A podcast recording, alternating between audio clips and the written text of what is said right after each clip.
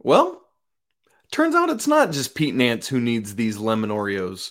These beautiful little yellow circular cookies are all of a sudden something of a rallying cry for the entire Carolina family, and one that might just help save the season. Do I have a story for you? You are Locked On Tar Heels, your daily podcast on the U N C Tar Heels, part of the Locked On Podcast Network, your team every day.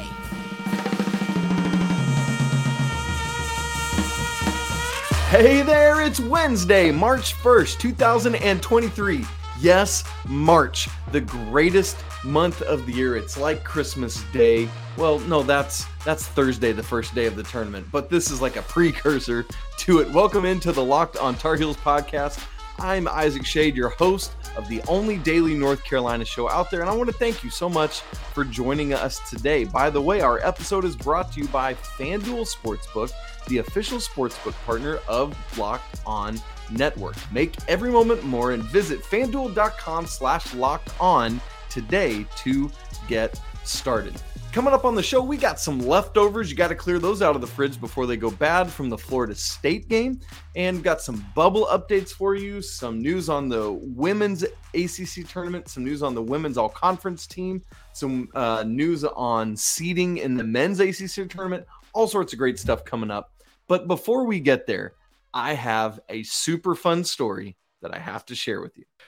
Well, I never in my life knew that I needed lemon Oreos and crab cakes to go together, but apparently they do. I am joined today on Locked On Tar Heels by the president of Jimmy's Famous Seafood, our guy, John Minadakis, massive North Carolina fan.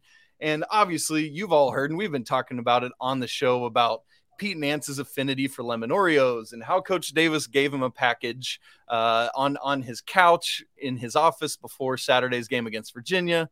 Well, North Carolina got to their hotel in Tallahassee, and what was waiting on them? A lemon Oreo or two. The man behind it is none other than John himself. And so I said, John, you got to come on the show today and share the story with everybody. So John, A, this is awesome. B, would you just, would you just tell us the story of what transpired to make this happen? Yeah, for sure, man. I mean, it happened. It put the, We put it together pretty quickly. It's a pretty funny story, I guess, now that I'm looking back on it. uh, you know, we, so we were actually uh, down in Miami for the Food and Wine Festival this past weekend. And, um, you know, we, we watched the game down there. And as everybody knows is watching this, you know, it was one of our best performances of the year, especially that first half. So, you know, I'm, I'm on cloud nine, obviously, and scrolling through Twitter on my way to, to dinner. And I, I see the lemon Oreo story. And, uh, you know, I just keep seeing it pop up over the course of the night. So, uh, you know, had a drink or two or three, and, um, you know, it was getting to be a late night, and I, I told my wife, I said, uh, hey, remind me tomorrow, no matter what. I got this crazy idea. I want to send a case of lemon Oreos to the team's hotel in, in Tallahassee.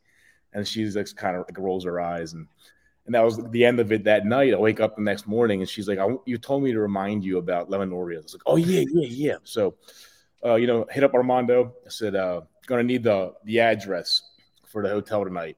And he was like, for what? And I said, I, you know, I got something planned. And he's like, all right, here it is. So at this point, it's it's a matter of execution. You got a couple hours to put it together. And uh, come to find out, man, uh, lemon Oreos are very hard to find. so uh, especially, I guess, in a college town like Tallahassee, it's a, a very peculiar request. So I'm striking out, man, like left and right.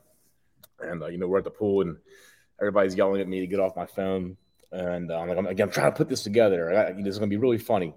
And um, started making direct phone calls to Publix because, you know, they're, they're kings down there, obviously. And uh, one way or another, I, I get a hold of uh, their purchaser.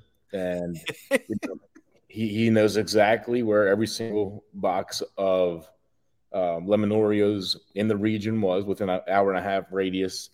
And then I have to download the Instacart app because, you know, we got to get somebody to drive them there because I don't know anybody that lives around there.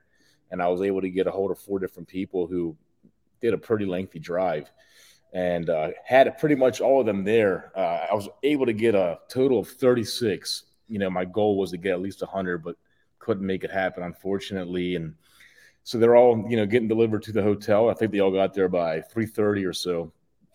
And uh, at this point, and here's the real challenge, right? You got a hotel down there who's hosting the opposing visiting rival team. So, you know, you're just crossing your fingers and hoping that, uh, you know, somebody nice picks up the phone for for better or for worse. And, uh, you know, the people were super friendly there. And, you know, just initiating that conversation was funny. Um, you know, this is it's gonna, it's gonna sound weird, guys, but I have a lot of cookies being delivered to your hotel today. And the reason why is this. So they were really understanding, and they created like a little display, I guess, right at the entrance for, for I told them, I said, the first thing uh, when the team shows up is to see is, is the lemon Oreos. And they put they put together a pretty cool display, and they laid them um, around the entire check-in area, uh, from what I understand. And uh, I was at dinner with a couple buddies, and, you know, my phone starts blowing up, and it was, you know, Armando and one of the coaches, they were like, "You did this, didn't you?" And I was like, "Yeah." And, uh, you know, they said, you know, Uh, to a man, just everybody loved it, which was, you know, the exact reaction that I was going for, man. Like, yeah, I just really wanted – look, you know, those guys have been under the spotlight all year, and they've been under a ton of pressure. And to see them playing loose, you know, Saturday against Virginia, and to see those shots start falling, especially for Pete, you know, who, you know, has had his struggles this season. You know, I just wanted to do, like, my part as a fan uh, to to keep that going. And I knew that, you know, that that would do the trick, because – you know, if you play a great game against a great team, and then you got to hit the road the next day, you know, your mind might start going back to you know, the Notre Dame game and stuff like that. And, you know, remembering that, you know, you, you have to win this game. And, you know, we, we have lost, as we all know, in Florida State in the past. Um, so, you know, to, to really just alleviate the stress and keep everything lighthearted, I guess it accomplished, you know, what I was, you know, going for as a fan. It's all, you know, all, all this was. And it's just something that, a creative fan, you know, is more than anything. It's just, you know, as you guys know, you know, I love U N C, and to be able to just put a smile on a couple guys' faces, I thought was awesome, you know. Um, and then reading that, you know, coach was looking for Oreos yesterday and couldn't find them before the trip, and then to just walk into that, it just made it all the better. And, you know, for the guys to have something to rally about uh, around, uh, superstitious, so to speak, as we've seen so many movies and, and so many, you know, winning teams in the past, I think it's great. Um, so I'm, I'm excited to watch where this goes. You know, College Game Day is going to be there on Saturday, so people can get super creative with that. You know, Pete obviously deserves an N I L deal with Oreo, which uh, would be, you know, one of the first of its kind, you know, because N I L has only been a thing for not even two years now. So to see, like, the team rally around something in a superstitious fashion uh, would be pretty cool to watch. So, and that's, that's kind of where we are. You know, I, I, um, you know, I guess I do have five days to, to see if I can come up with something else. But you know, I feel like, you know, I did my part on behalf of the fans. So I guess from now it's, it's up to the players and, and whoever else wants to, you know, have some fun with it. Yeah. John, this is so great. Like, like you're saying, like on the surface, it just seems fun and silly, but legitimately, I, I think what you're saying is so spot on. It provides a moment of levity. It reminds the guys to just have fun and enjoy while packing on a few calories. No problem with that. They run a lot. Um, and, and to hear you say, like, this accomplished what I wanted it to. And I mean, I even saw earlier today, Pete Nance had tweeted at Oreos, and they said something back to it. Like, it's like the connections are being made. Now, here's the question I have for you. Did you indulge in any of some Oreos yourself, my friend? I did not, uh, you know, but come to find out they're my wife's favorite flavor. So now I know that moving forward. And uh, we were actually at dinner with, with Taylor Vipolis from, you know, uh, Inside Carolina yep. that night. And uh, he thought she was joking. He's like, "Oh, you really like them?" And she's like, "Oh, yeah, they're the best." Because I did read an article that they ranked like twenty-eighth out of all the flavors or something terribly. So, you know, apparently they are great. Uh, and uh, apparently they keep my wife happy, and U N C keeps me happy. So, you know, in our household, it is a match made in heaven for sure. That's great. Did did you get any uh, – did anybody send you pictures of what the lobby looked like or anything? Yeah, I got I got one picture from uh, from Coach May. He said, "Did you okay. do this?" I guess so. I guess like Armando was told him or something. Uh, yeah. He said, you know, everybody loved it. Coach oh. loved it.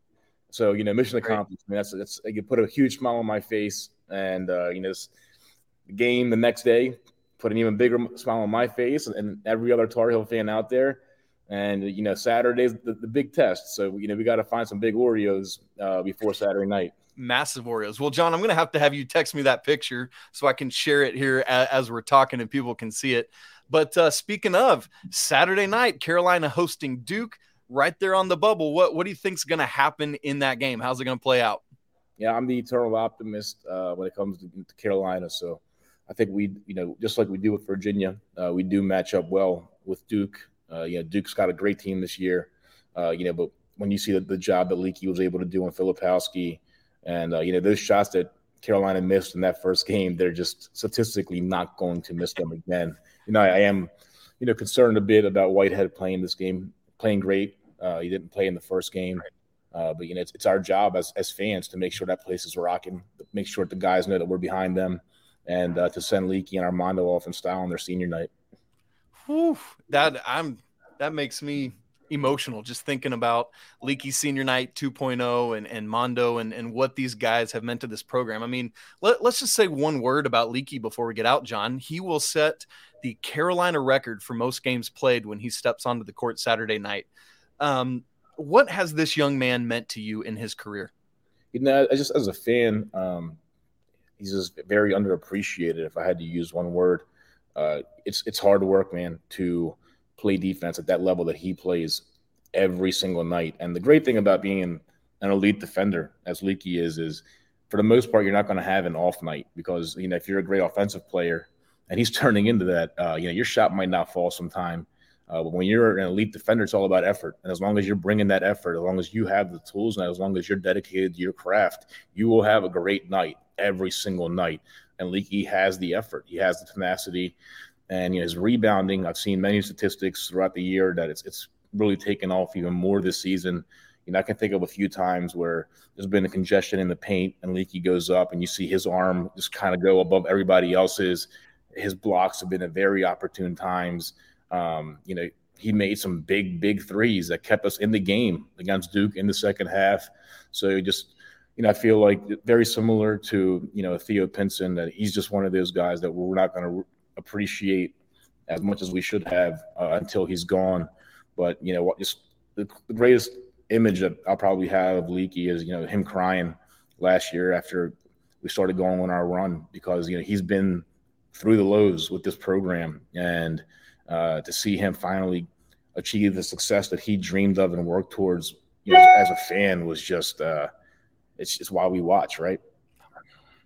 Great stuff. John Minadakis, thank you so much for just your creativity and your thoughtfulness. Um, what, a, what a great story this is, and hopefully something that continues to spur on another great March run, just like we all experienced last year. Brother, keep churning out those crab cakes, killing the game up there in Maryland. So grateful for you and proud of the work you do.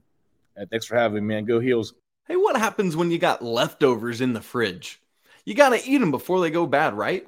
Exactly. We've got five leftovers for you from the Florida State game on Monday night, and we'll do that in just a second. But first, I need to tell you that this episode, it's brought to you by FanDuel, which is our official sports betting partner on the Locked On Network. We're at the midway point of the N B A season, and now's the perfect time to download FanDuel, America's number one sportsbook. Why? Because new customers get a no-sweat first bet up to one thousand dollars. That's bonus bets back if your first bet doesn't win. All you got to do is download the app. It's safe. It's secure, it's super easy to use, and then you can bet on everything from the money line to point scorers, three-pointers drained, whether or not Russ Westbrook's going to have eighty thousand turnovers in a game, whatever it may be. Uh, plus, FanDuel even lets you combine your bets for a chance at a bigger payout with same-game parlay. So don't miss your chance to get that no-sweat first bet up to one thousand dollars in bonus bets when you go to FanDuel.com slash locked on. Once again, that's FanDuel.com slash locked on to learn more. Make every moment more with FanDuel, the official sports and official sports betting partner of the N B A. All right, let's get right into these leftovers. Let's get them in the microwave. Make sure you cover it up so that food doesn't splatter everywhere, and then let's dive into it. By the way, some food you can warm up in the microwave. Some leftovers you got to get in the oven, right? Pizza, French fries. How do you warm up your leftovers? I need to know information like this. Let me know in the comments. Number one in our leftovers, is there a concern for Armando Bacot? He's had now back-to-back games with some foul trouble, back-to-back games where he wasn't really, didn't really do a ton. I mean, he had double digits against Virginia, eleven points, but only had six field goal attempts played. Uh, his minutes played were in the twenties in both of these games, only had one point against Florida State. So is there a concern for Armando Bacot? Nope. Absolutely not. He's had two games, exactly two games this season in which he did not score in double digits. Monday at Florida State, where he got one. And the other was the game at Virginia when he left the game just over a minute in with an ankle injury and never came back and scored zero points. Every other game this season, he has scored in double digits. So don't let just a little recency bias concern you with Armando Bacot. My man is going to be just fine. Thank you very much. And in fact, I think uh, I think we might be in store for something special on senior night against Duke. I know they're long and athletic, just like Florida State, uh, but I just have a feeling. Next in our leftovers, Uh, we just asked concern for Armando Bacot, concern for R J Davis. Now, Isaac, why on earth would you say that? It looks like R J has all of a sudden, all of a sudden started shooting better again, took off that tape on his shooting index finger against Virginia and looked much better. Same thing against Florida State on Monday night. But you might or might not have seen this, but he it appeared that he re-jammed it somehow, some way in rebounding action in the second half of the Florida State game. Didn't really see much um, from him in terms of like shot attempts after that. So it was hard to get a gauge on if it would be affecting him or not. So keep an eye on that in the lead up to Saturday. If, if you get picture or video from practice or anything of that nature, um, look for him during warmups on Saturday to just see the state of that finger. Number three, Uh, this one I am a little concerned about. I'm not worried about Armando. I'm I'm not worried about R J. Yeah, sure, his shooting, but I'm not worried about his effectiveness and his ability to factor or, or be a major factor in the game. This one I am concerned about. There's a disturbing trend the past couple games. Carolina has been phenomenal in the first, or not, at, at least built out to a double-digit lead. I don't know that I would say what they did phenomenal. They had those nine turnovers against Florida State, but they played really well in the first half in both of those games, just raining threes from everywhere, twenty combined threes in those two first halves, by the way, um, a sixteen point halftime lead over Virginia, an eighteen point halftime lead over Florida State. But here was my concern. You've heard me talk about this ad nauseum this season, that this Carolina team just has these stretches where it's like they forget that they're supposed to be a dominant basketball team and they don't do things. Sometimes it's down the stretch in the first half. Sometimes it's nine turnovers in the first half, whatever it may be. One of the ways that um, inattention to detail has reared its ugly head these past two games is coming out of the halftime locker room and starting the second half strong. Again, sixteen point halftime lead against Virginia. They go on a seven oh run to start the half. eighteen point lead against Florida State. They go on a six oh run to cut uh, into the lead right out of halftime.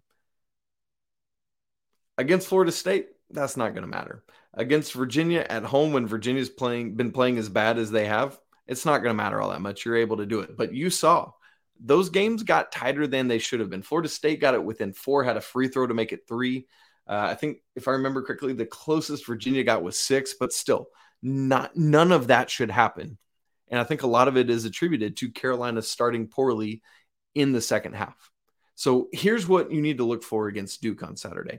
Not only can Carolina have a great first twenty minutes, but are they are they ready to go coming out of the locker room? Are they are they fired up? What, what's happening? Why is this a thing? It is a thing, and we need to wrestle with it and figure out why. Number four in our leftovers. This one's going to be happier.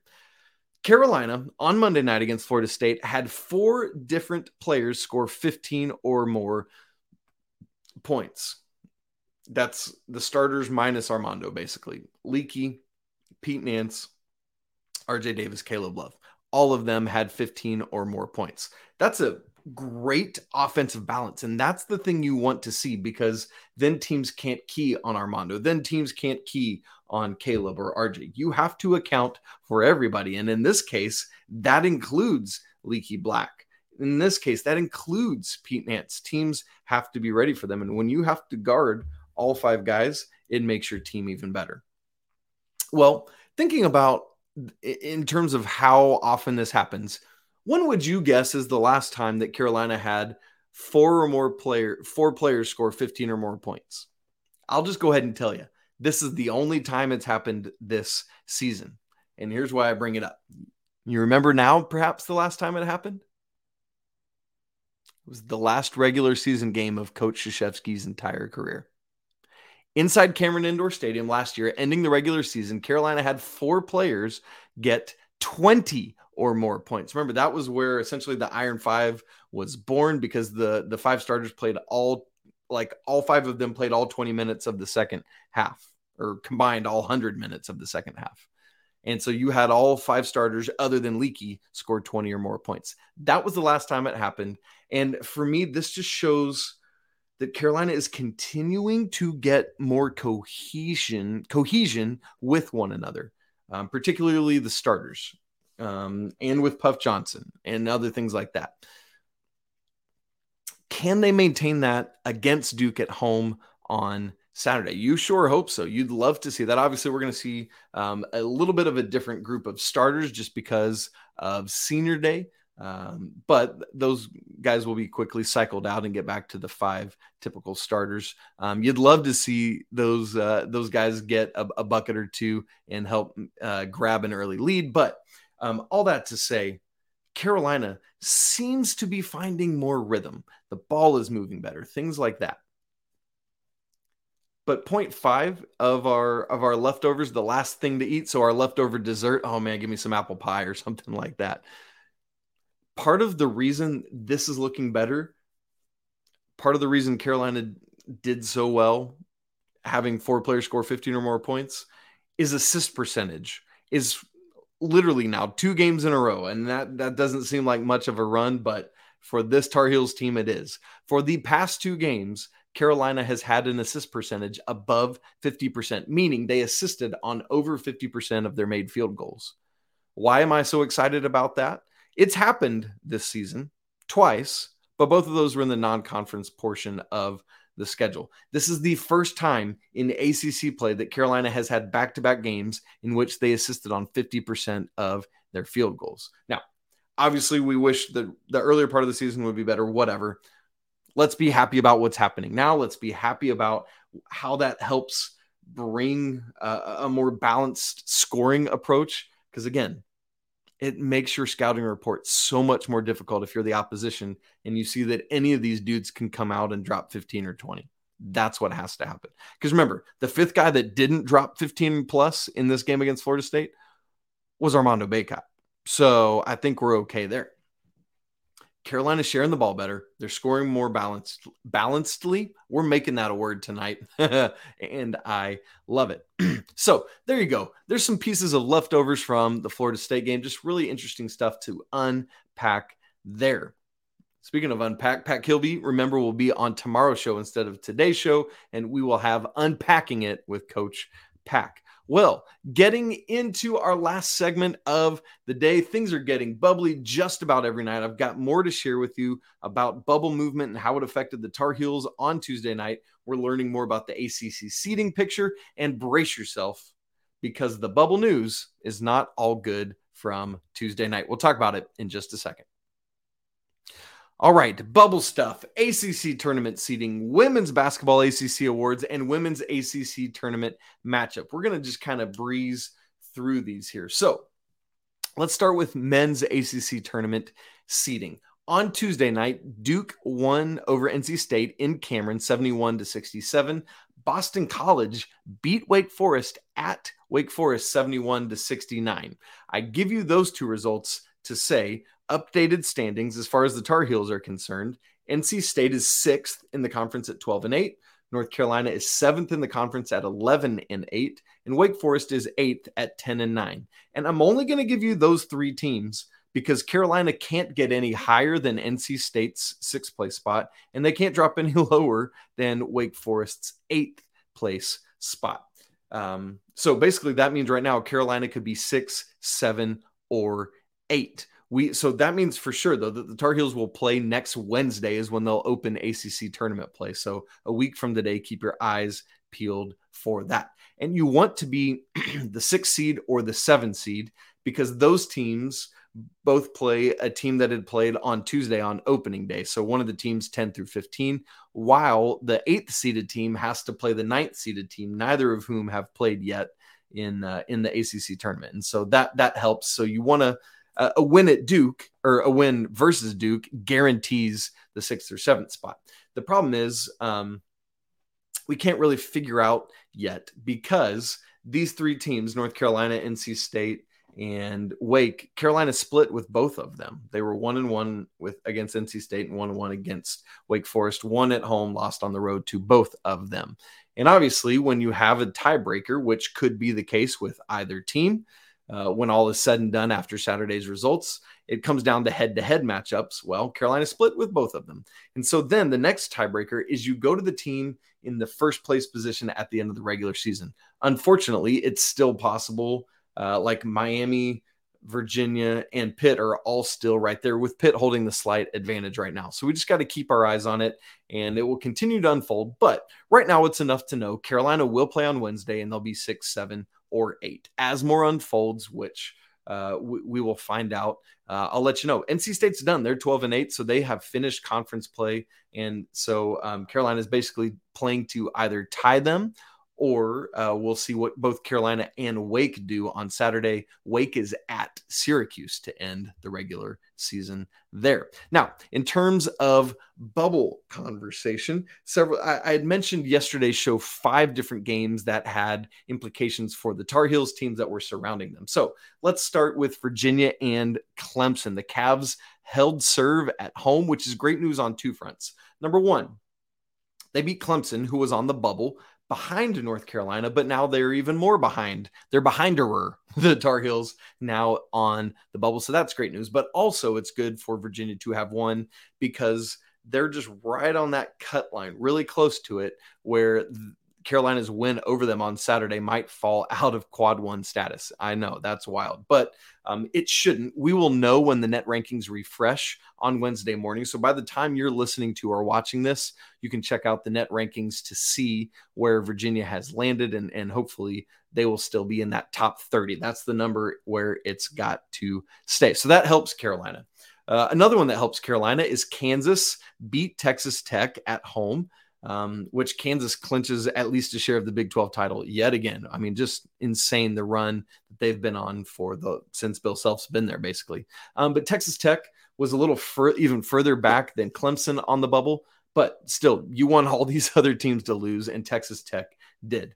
The problem, and this is why I said there is some bad news, is teams ahead of North Carolina that I was watching uh, won. So San Diego State had an eight-point lead over Boise State with like four and a half minutes to go, and then Boise State went on a fourteen oh run to close the game and ended up winning. So Boise State, uh, I would say at this point, they are probably safely in.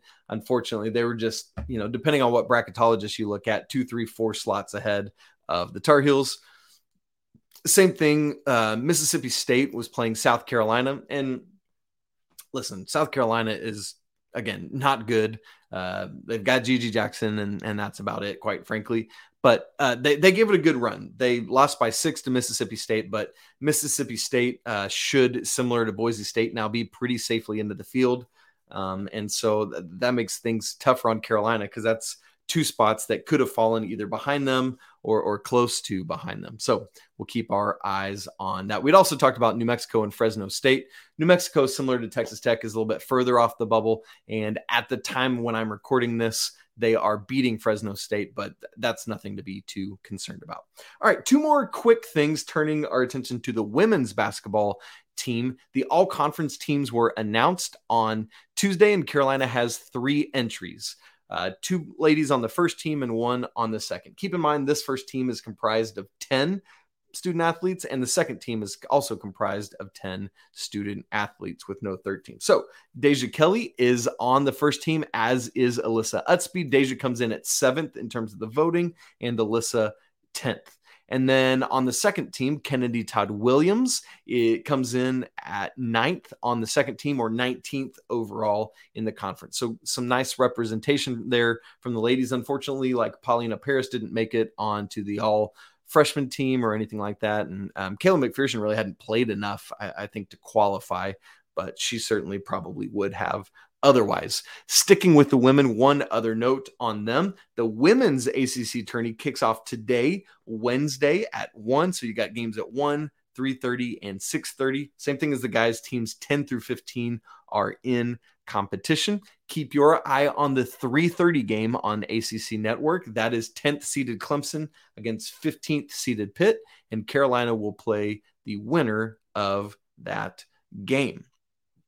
Um, and that will take place Thursday, tomorrow night at six, also on A C C Network. So if you want to kind of scout the competition, both of whom Carolina uh, is undefeated against this season, great news there. Um, but you want to make sure you're ready for that game. So uh, just lots going on with these teams. Love to keep track of it. Love to keep tabs on it. Again, uh, it might drive you batty. I've had people texting me and tweeting me all day, like, who's got to beat whom? What are we watching for? How do I cheer for this? I hate that this bracketologist has us here. Just, just win. That's what North Carolina, I'm going to keep telling you because, because it's interesting, but bottom line, I'm going to keep reminding you, Carolina has to win. Beat Duke on Saturday and then take it out of the committee's hand. Just go win the whole blessed A C C tournament so that you don't even have to worry about being on the bubble. You're just in. Anyway, that uh, w- plenty more of that as the days continue to unfold. I'll share more with you for sure. But that does it for today's episode of Locked on Heels. Big thanks again to John Minadakis for coming on and joining me. Coming up tomorrow, Coach Pat Kilby, always great stuff with him. People love when he is on the show, so make sure you tune in for that. You can follow us on Twitter at Locked on Heels or me at Isaac Shade.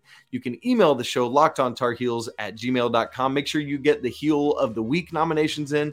I've had multiple already rolling in this week, so if you want to get somebody in, good or bad, you can go ahead and do that. Uh, email the show, lockedontarheels at gmail dot com. One more time for you there. Please don't forget to subscribe, smash the like button, and comment. Once again, we are within one hundred subscribers of five thousand YouTube subscribers. We're trying to hit that. Um, I mean, at this point, the way it's going, we might be able to hit it by Selection Sunday, but the goal has been by the end of the national championship game to hit five thousand subscribers. And so thank you for joining us in that. For your next listen, check out Locked On College Basketball. Myself and Andy Patton bring you everything you need to know about the world of college basketball, all on one place. Locked On College Basketball, available on YouTube and anywhere else you get podcasts. Hey, thanks so much for spending part of your Wednesday hanging out with me, sharing this great story about the lemon Oreos, and then unpacking some leftovers and everything else today. And I want to remind you, it's always a great day to be a Tar Heel, right? You know it. Until tomorrow, peace!